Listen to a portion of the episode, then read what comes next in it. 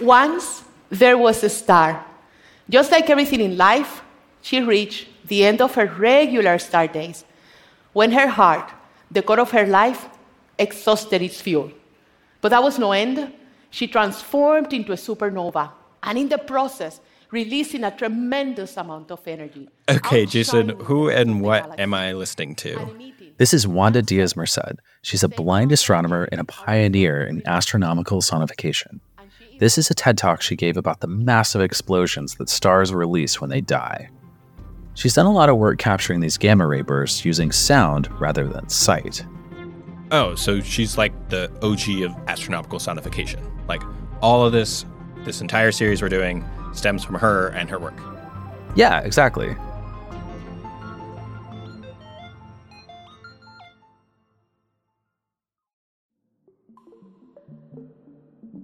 You're listening to Scientific American Science Quickly. I'm Jason Drakeford. And I'm Timmy Broderick. In the previous episode of this three part fascination, we introduced you to scientists and musicians who are turning comets and galaxies and other stellar goodies into fascinating compositions. Today, we are telling you about the origins of this nascent field. So, Wanda. Yeah? I talked to her earlier this year. I'm in, I'm in Paris working at the Astroparticle Cosmology Lab at the University of Paris. That is part of an institution called CERN. And I'm here in the lab. Yeah, so that's Wanda. And she works at the most famous particle accelerator in the world. But for all that she's accomplished, she's quite humble. And growing up in Puerto Rico, Wanda had a passion for science. I always wanted to be to become a scientist, but to me, the only scientists in the universe were medicine doctors. Studying science meant that you would become a doctor. Wanda was diagnosed with diabetes pretty early in her childhood, and then later diabetic retinopathy. This can cause blindness in people with diabetes. So when she was in her early 20s in college, her vision started to go. The condition continued uh, deteriorating until the point when, when I couldn't uh, orientate anymore. I needed help.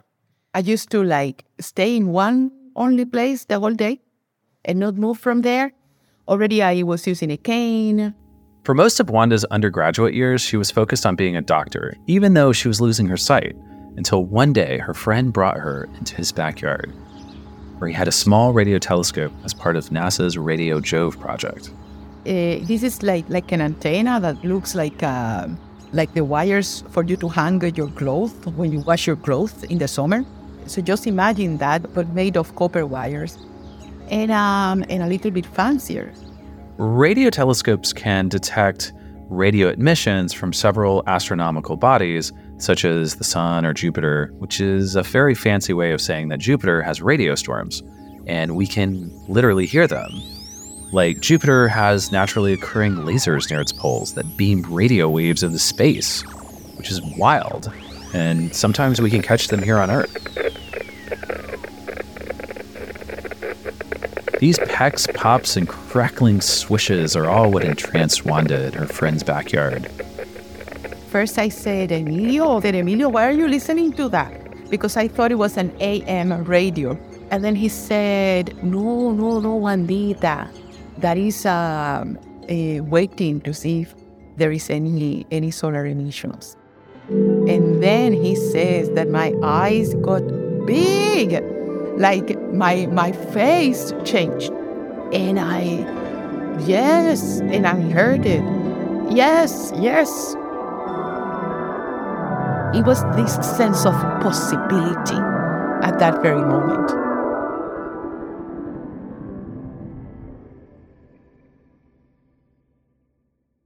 Then at some point he had to say, Wanda, you have to go to your house. You cannot stay here until tomorrow. Just sitting by that thing, listening to it. I didn't want to detach from it. And um, eh, I began pondering what would it be to listen to the data?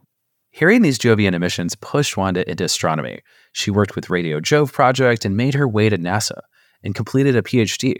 Using sonifications, she's even made discoveries that sighted astronomers missed. Wanda found that star formation can affect supernova, which suggests that these explosions are not only dependent on the mass of their host star.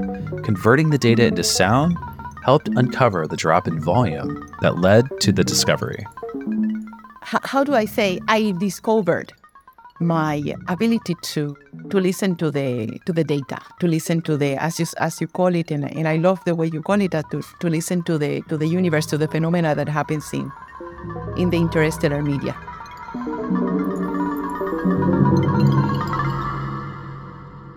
There's no textbooks available for us. A textbook in astrophysics is like gold dust. It's like a diamond. It's like platinum, a yellow diamond, the size of my fist.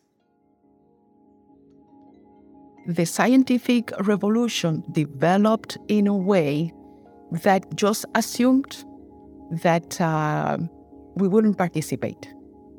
It's just the way it developed until it got to the point we had no ways. When I began, I didn't have any tools to to perform in the field.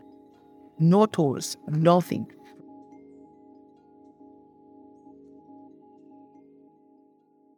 Her work has inspired other blind astronomers too. My name is Enrique Perez Montero. I have two names because, you know, in Spain we have two names. Enrique is an astrophysicist at the Institute of Astrophysics of Andalusia in Spain. He was not born blind, but a disease called retinitis pigmentosa has made his vision progressively cloudier. He could still see when he finished his PhD, but now in his 40s, he continues to study the chemical compositions of the brightest galaxies. His workflow has changed, however. 10 or 15 years ago i could uh, i was able to see them directly in observatories and see their spectra and their images. And at the moment i'm able to deal with uh, the numbers of the data and the telescopes take just uh, listening in my computer these these numbers. By using his computer to read out these data aloud enrique is able to lead a pretty normal life as an astrophysicist but it's clear the field doesn't know how to react to his disability. Their discomfort is clear whenever Enrique goes to a scientific conference, and other scientists see his guide dog, Rocco. Even though they are thought to be very intelligent because of the number of papers, of contributions, or the leaderships in projects, uh, they are mm, shocked um, before the idea that uh, you are blind, you are an astronomer. Enrique's disability even helps him analyze data without bias. Other astronomers are distracted by the beauty of the images. they can get wrong conclusions maybe because they are just seeing an image and they are not uh, objectively analyzing what's the content of the information. And this is one thing I can do because I'm just simply listening what is the trend of the data, of the very simple cold data uh, read by my computer. How we choose to represent data can have far reaching consequences. Astronomy has been associated with sight for centuries, but that does not mean the sense is necessary or even the most useful tool to do the job. It's ultimately arbitrary, Enrique says. Uh, 99% of the energy and the matter of the universe cannot be seen at all. we can see them because people working with simulations is putting off this stuff about dark matter and dark energy. But of course this cannot be seen at all and we can translate it to other ways than images. Images are not the main source to, to get the information about what's the true nature of our universe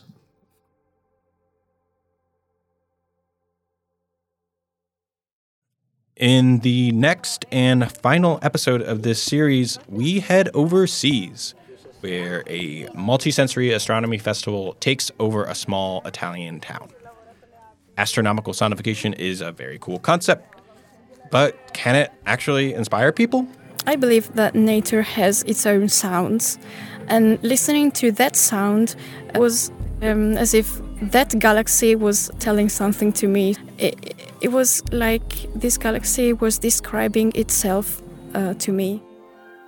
Science Quickly is produced by Jeff Del Vizio, Tulika Bose, Kelso Harper, and Carin Leong. Our theme music was composed by Dominic Smith.